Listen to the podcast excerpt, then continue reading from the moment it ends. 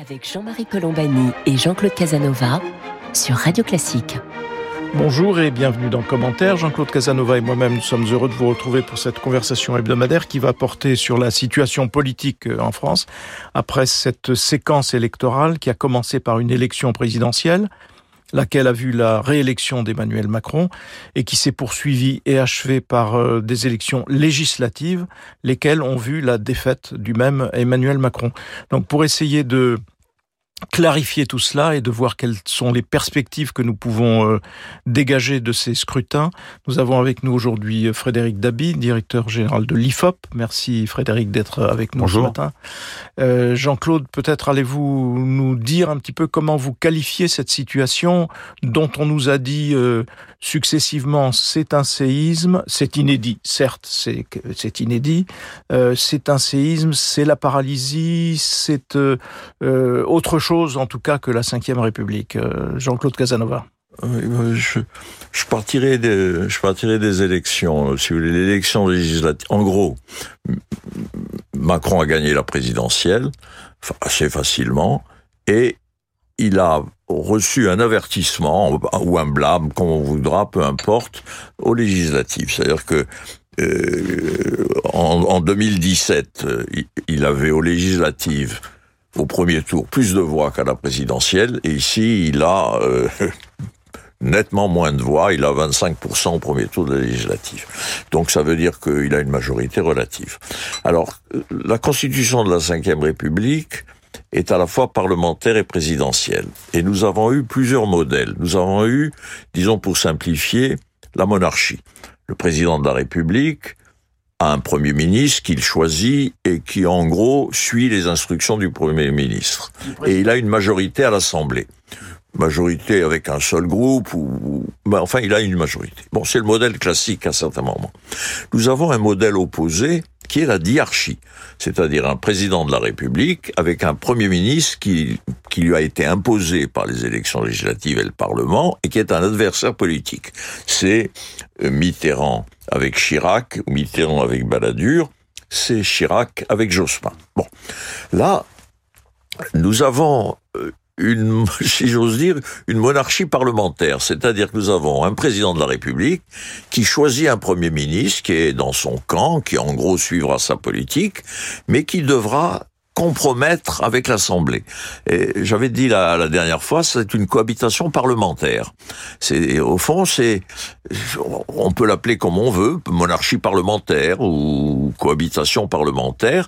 Et d'ailleurs, dans son di- discours de jeudi, le président de la République, je me suis amusé à noter tous les vocables qu'il a utilisés. Il ne l'a pas, il ne l'a pas cerné, mais il a employé une une série de mots. Il a dit compromis, ne pas faire les lois seuls, coalition, accord, concertation, dépassement politique. Donc, euh, on voit bien que c'est un, un, un régime à l'intérieur de la Ve République, une modalité nouvelle qui n'est pas tout à fait la coalition à l'allemande ou à la Suisse, euh, mais qui sera quelque chose intermédiaire entre la coalition et la concertation.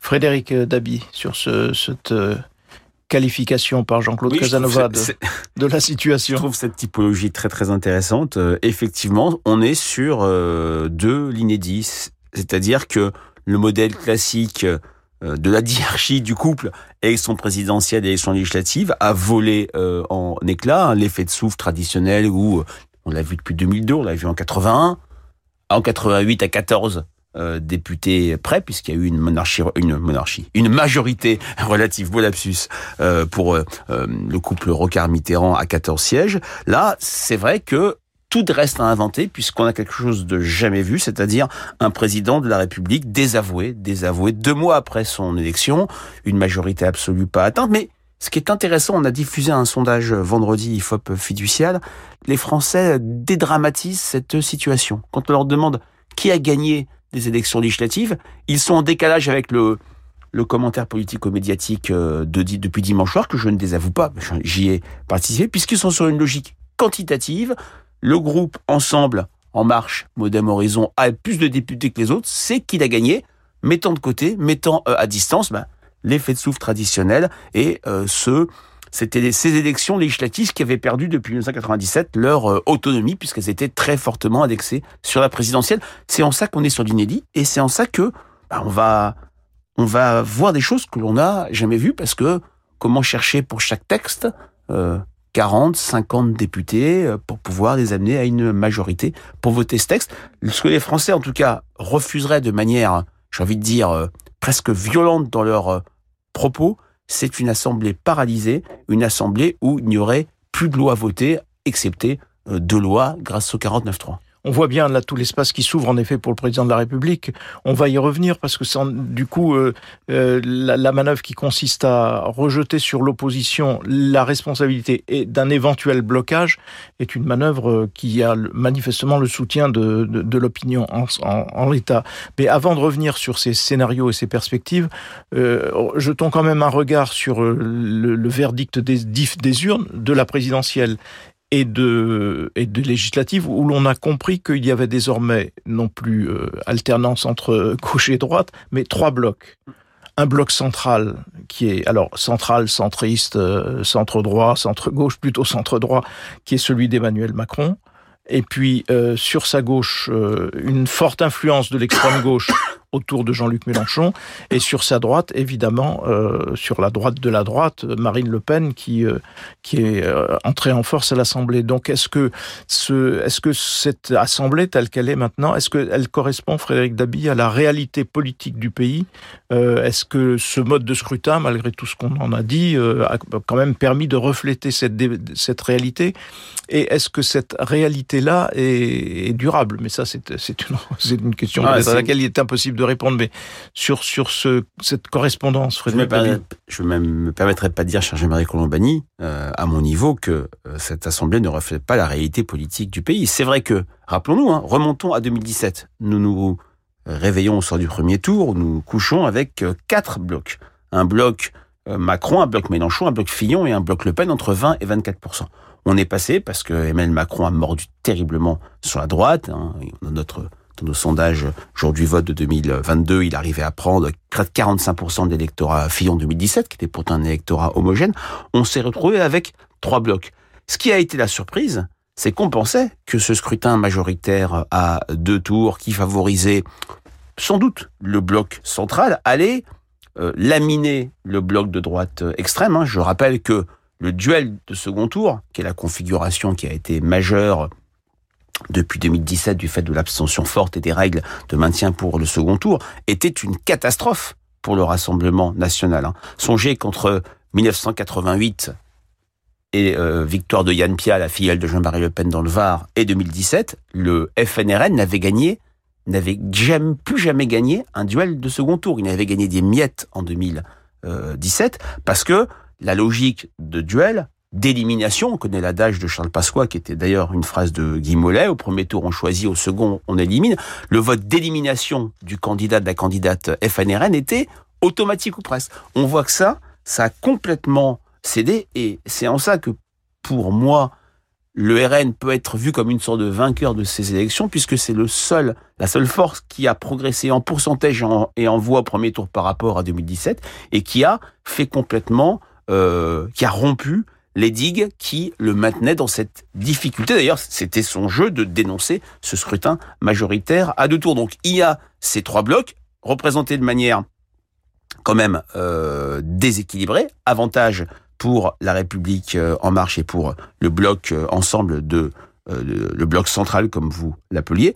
La déception, pour moi, vient de la NUPES et la question qui, n'a pas obtenu ce qu'il observait, qui n'a pas progressé en pourcentage et en voix de 2017 à 2022. Mais le coup de génie de Jean-Luc Mélenchon, c'était de créer cette euh, union euh, qui, a masqué la faiblesse quantitative euh, de la gauche. Et la question qui se pose, est-ce que Jean-Luc Mélenchon a été finalement un atout ou un handicap pour cette NUPES, notamment dans la campagne de second tour, où il a créé sans doute de la mobilisation contre lui Jean-Claude Casanova. C'est exactement ça, c'est-à-dire que le, le, phénomène historique, c'est que, en gros, entre 2012 et 2017, la gauche traditionnelle, la gauche complète, a baissé, a baissé si vous voulez. Le, les partis de gauche correspondant à la, à la à NUPES font 25,8 en 2017 et 25,7 en 2022. Donc, simplement, Mélenchon a réussi la candidature unique et à l'intérieur de la candidature unique, une part prédominante pour l'extrême gauche. C'est la, la manœuvre Mélenchon est liée à son talent et à son sens tactique, est une réussite, mais sur une circonscription réduite. En revanche, le progrès de l'extrême droite est considérable si on les prend 2012, 2017, 2000 du Front National. Et ce progrès en voie est en même temps un progrès en modération, c'est-à-dire que le degré d'acceptation dans l'opinion est plus grand aujourd'hui. La, stratégie de, euh, de Marine Le Pen, très prudente, euh, on s'habitue au personnage, etc. Euh, ben, bon, il y a, un incontestable progrès. Et alors en même temps, ce qui me frappe beaucoup dans l'échec de Macron, la perte de Macron, c'est que si on prend les, les, voix de Pécresse au premier tour, elle fait moins de 5%. Si on voit les, les voix du Parti républicain au premier tour, ils font plus de 10%. Ça veut dire qu'il y a un, électeur républicain sur deux qui a voté Macron au premier tour et qui vote, euh, qui est revenu au Parti républicain à la législative. Donc, euh, ce sont des gaullistes, ils acceptent le régime présidentiel, mais ils veulent, curieusement, ce sont les gaullistes qui veulent la coalition parlementaire.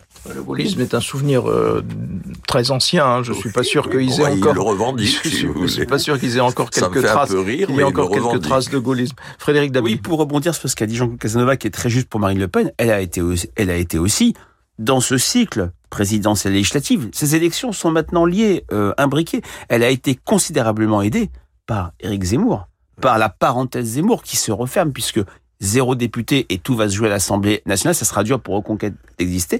Elle a, aidé par, a été aidée par Éric Zemmour qui a enfilé je dirais, l'habit du réprouvé, euh, qui a pris le mistigris de l'extrémisme et qui a beaucoup recentré Marine Le Pen. J'avais été frappé dans des enquêtes sur son image pendant la présidentielle, qu'elle apparaissait sympathique, proche des gens, qu'elle est entrée dans le baromètre IFOP fiducial pour, par image, dans les dix personnalités préférées. Et c'est vrai que dans ce cadre-là, ce que dans ces duels où elle aurait pu être extrêmement gênée, elle a, les candidats du FNRN ont bénéficié de reports des républicains, d'une droite radicalisée qui ne voulait pas euh, un député NUPES et qui n'ont pas voté pour le candidat de gauche, et de report NUPES, puisque il y a eu une sorte de vote de colère, et il vient, il n'est pas inédit à ces élections législatives. N'oublions pas que en Corse, et dans des territoires ultramarins à la présidentielle de second tour, le vote de colère, de contestation Mélenchon, s'est transvasé, c'est euh, a été transféré vers le vote Le Pen.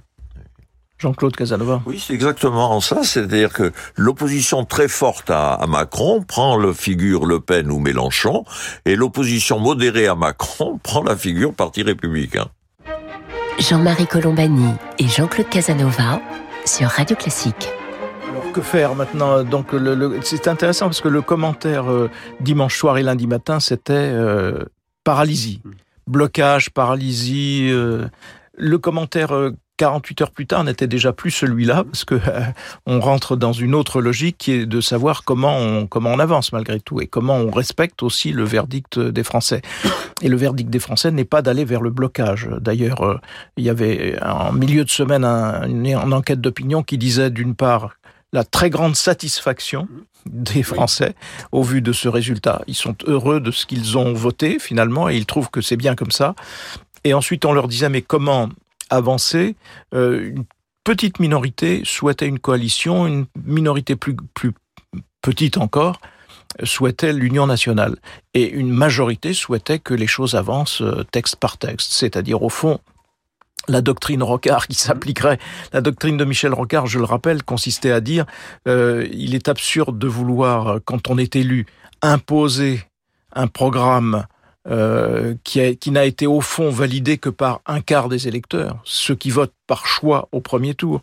Et donc, euh, dès, dès lors qu'on est élu, le problème, c'est sur chacun des textes que l'on veut euh, faire avancer, créer du consensus, chercher du consensus. Ça, c'est une révolution totale dans les mœurs françaises, parce que ce n'est absolument pas cela, ni la Ve République, ni les mœurs politiques françaises. Donc, comment regardez-vous cela, Frédéric Dabi? Oui, c'est, pas du tout dans notre culture. Je sais qu'il n'y a quasiment pas un pays où un parti a la majorité euh, absolue euh, dans sa chambre, dans son assemblée, dans son euh, assemblée. La Ve République, c'est la bipolarisation. La bipolarisation, c'est une opposition très forte gauche-droite. On a vu jusqu'à l'irruption de, de la parenthèse ou de l'épisode Macron. Ce ne sera peut-être pas une, euh, une parenthèse. C'est vrai que le changement de commentaire sur les sur l'élection se fait aussi sous la pression, je le disais, de l'opinion publique qui ne voudra pas, qui ne supportera pas une assemblée où il ne se passera rien, euh, avec en plus le contexte d'un second mandat présidentiel une sorte de, une sorte de malédiction du second mandat qu'a connu François Mitterrand après Rocard, qu'a connu Jacques Chirac après euh, la protection dont il avait bénéficié du fait d'une intervention en Irak où il a perdu toute sa popularité et on pourrait euh, pâtir Emmanuel Macron du mandat inutile, du mandat où la grille de lecture majeure c'est l'inaction. N'oublions pas que ce qui est au cœur du soutien euh, du macronisme, ce qui est la philosophie pour les soutiens d'Emmanuel Macron, c'est que il agit, il transforme, il a très, pendant ces cinq ans, très largement échappé à la critique de l'inaction. Si les Français ont le sentiment qu'il ne se passe rien à l'Assemblée nationale, alors il y a le Sénat qui, on n'en a pas parlé, mais qui va jouer un rôle.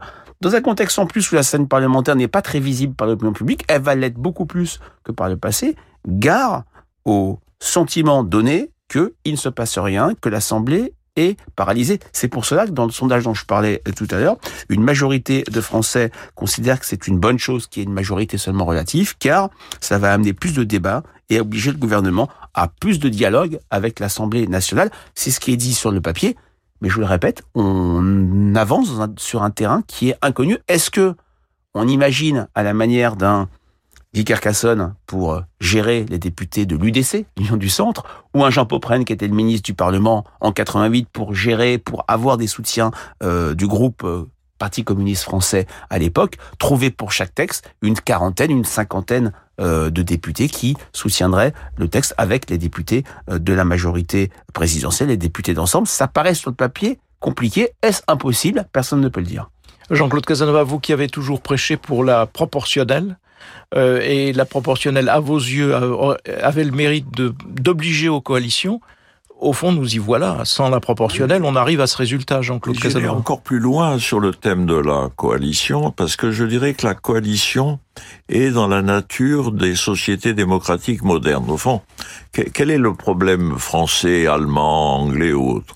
C'est de combiner une participation à l'économie mondiale, c'est-à-dire l'ouverture qui permet un niveau de vie plus élevé, et d'avoir en même temps une politique sociale et une politique de redistribution. Et donc c'est nécessairement, les, politiques modernes sont nécessairement des combinaisons de politiques dites de droite en France, où on aime beaucoup le, ce clivage, et de politiques dites de gauche. Et donc, si vous voulez, la, la conciliation est obligatoire. La coalition allemande est une coalition entre des gens de gauche et des gens de droite, des libéraux et des socialistes, et des, des écologistes d'un niveau intellectuel très supérieur aux écologistes français. Et le, le, la coalition suisse est de ce modèle. Alors l'Angleterre a un système un peu différent, si vous voulez, mais ça ne marche pas très bien pour l'Angleterre, et tous les pays de l'Europe du Nord ont ce système, et donc... Euh, on verra si les Français en sont capables. D'ailleurs, c'est une épreuve très importante. Si si ça explose, s'il y a une obligation de dissolution et même éventuellement de, de, de, de Macron serait dans une situation très difficile s'il dissout et qu'il obtient un résultat équivalent ou pire. Qu'est-ce qu'il fait? Donc oui. là, les Français vont vont vouloir et je pense qu'ils voudront ils voudront cette conciliation et qu'il il suffit qu'ils regardent le spread qui est en train de se modifier actuellement. Le taux d'intérêt demandé aux Français pour leurs emprunts publics est en train de se séparer de plus en plus du taux allemand. Oui, ça c'est lié bon, à la, ça, ça veut dire aussi lié Français, à la... faites attention. Oui, puis c'est aussi lié à la situation politique. Hein. Ça c'est évident. Les, les, marchés réagissent aussi beaucoup dire, à la situation attention. politique. Frédéric oui, David. Vrai, ce que dit euh, Jean-Claude Casanova me fait rappeler, me fait préciser quelque chose. Si mais ça va paraître euh, évident. Je dis que les Français ne supporteraient pas une euh, inaction euh, parlementaire et donc par là euh, du pouvoir exécutif. C'est parce que la situation est jugée extrêmement compliquée dans une dans une enquête IFOP CAFPI diffusée il y a quelques jours, 79 des Français des Français considèrent que nous sommes aujourd'hui en pleine crise. Il n'était que 44% en septembre 2021. 35 points de plus. On revient au niveau de l'après-crise des dettes souveraines parce que il y a cette question obsédante du pouvoir d'achat, de l'inflation qui fait son retour dans le discours euh, des Français. Donc inquiétude sur le plan économique et social du pouvoir d'achat. Pour les Français, l'injustice suprême maintenant, ce n'est plus être au chômage, c'est avoir un travail qui paye mal. Et la question de la répartition des fruits du travail, notamment dans les entreprises, va devenir un, enjeu central à la rentrée. Inquiétude sociale, inquiétude climatique, puisque avec des épisodes caniculaires, plus que jamais des questions environnementales, même si la traduction politique n'a pas été très favorable au Parti Europe Écologie des Verts, il y a quand même un groupe à l'Assemblée nationale, deuxième majeur, et inquiétude ces trois pans, si je puis dire, font que les Français attendent comme toujours, ce qui est au lien, ce qui est au cœur du lien entre représentants et représentés, du lien de confiance, de l'action et des résultats. Un mot quand même avant de terminer, et donc les choses, le temps passe très vite, sur la droite, qui est l'issue de secours pour euh, Emmanuel Macron. On pensait d'ailleurs que naturellement, si euh, coalition il devait y avoir, elle serait entre les macronistes et les gens de, des républicains. Pourquoi? Parce que on voit mal les différences idéologiques qui pourraient séparer euh, le bloc Macron, qui est quand même un bloc aujourd'hui de philosophie de centre droit, et les républicains. Or, ça a été une fin de non-recevoir euh, de la part des dirigeants des républicains. Euh, comment comprendre cette attitude qui, pour le moment, n'a rien amené aux Républicains. Ils ont campé dans l'opposition résolue à Emmanuel Macron pendant cinq ans. Ça a donné le résultat de Valérie Pécresse. Et aux législatives, ils ont à nouveau perdu pratiquement la moitié de leur représentation. Donc c'est une ligne politique qui ne produit rien. Et pourtant, ils la maintiennent, ils la, font perdurer. Comment regarder cela, Jean-Claude Casanova? Oh, Moi, c'est très simple. Si les Républicains faisaient un effort pour réfléchir, ça serait un progrès. Frédéric Dabi. Ah, vous, êtes dur. non, mais déjà, ce qui est très intéressant avec cette séquence, c'est que les Républicains, oui, ont sauvé les meubles par rapport au score de Valérie Pécresse. On voit euh, à quel point ils avaient réussi en 2017 à sauver un groupe très important par un, par lors d'un contexte où le, le, le souffle, le vent présidentiel soufflait de manière extrêmement forte, mais ce qui est absolument notable, c'est que les républicains, la droite, qu'on appelle UDR, RPR ou UMP, euh, passent de euh, du statut de parti dominant à l'Assemblée nationale, comme on l'a vu par le passé, à statut euh, d'être un parti en termes d'opportunité, de parti charnière qui aiderait la majorité à faire voter des textes. Ça reste quand même un groupe euh, important, mais la question de la crise de la droite, de l'espace aujourd'hui de la droite pour paraphraser Alfred Jarry dans Uburois, ça se passe en Pologne, ça se passe nulle part, ça se passe à droite aujourd'hui, où est-ce que ça se passe? Jean-Claude Casanova Non, tout à fait. Moi, je souscris à la conclusion de notre ami David. Et donc, on a peu, peu parlé de la gauche. On aura l'occasion évidemment de revenir sur tous ces, sur tous ces événements. La pérennité de.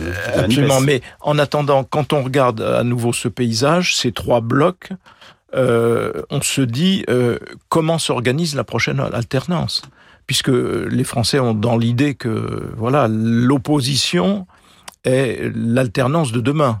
Or, l'alternance aujourd'hui, elle serait soit à l'extrême gauche, soit à l'extrême droite. Donc, euh, est-ce que, voilà, ça interroge sur la permanence ou la pérennité du, système mis en place par Emmanuel Macron, au, ce fameux bloc central, Frédéric oui, D'autant plus que, sauf dissolution et donc retour aux urnes euh, rapidement, nous entrons, euh, Jean-Marie, dans un désert électoral pas de scrutin en 2023. Les sénatoriales, les Français ne sont pas, la plupart des Français ne sont pas euh, concernés. Élection européenne qui reste un scrutin singleton extrêmement à part. Pas d'élection en 2025. Élection municipale en 2026. Pas d'élections nationales ou d'élections qui permettraient de décompter cette situation de trois blocs et faire émerger l'adversaire principal, même si hein, dans les enquêtes d'opinion, je fais encore référence au baromètre Paris Match d'il y a quelques jours, quand on interroge les Français sur qui incarne le mieux l'opposition à Emmanuel Macron, malgré la saturation de l'espace médiatique par Jean-Luc Mélenchon, c'est Marine, Le Pen, c'est le RN qui arrive en tête. absolument. Ne sous-estimez pas l'importance que va jouer maintenant les ambitions personnelles pour la présidence de la République. Bien sûr, y compris dans la majorité compris dans la, y compris dans la majorité qui comprend déjà plusieurs candidats à la présidence de la République. Voilà, ce rapide tour d'horizon euh, sur la situation politique française s'est achevé. Merci beaucoup Frédéric euh, Dabi d'avoir été avec nous. Je rappelle que vous dirigez l'IFOP, qui a plutôt bien réussi cette, cette euh, phase électorale dans ses sondages, dans ses analyses d'opinion. Vous vous êtes peu trompé Oui, on est assez content de cette, euh, de cette euh, production. On peut toujours faire mieux, mais en tout cas, on a essayé avec nos partenaires de faire beaucoup de pédagogie sur les atouts et les limites des enquêtes d'opinion. Voilà, merci à vous toutes et à vous tous de nous avoir prêté attention. Donc, Jean-Claude Casanova et moi-même, nous vous remercions. Nous vous donnons rendez-vous samedi prochain pour une autre édition de commentaires.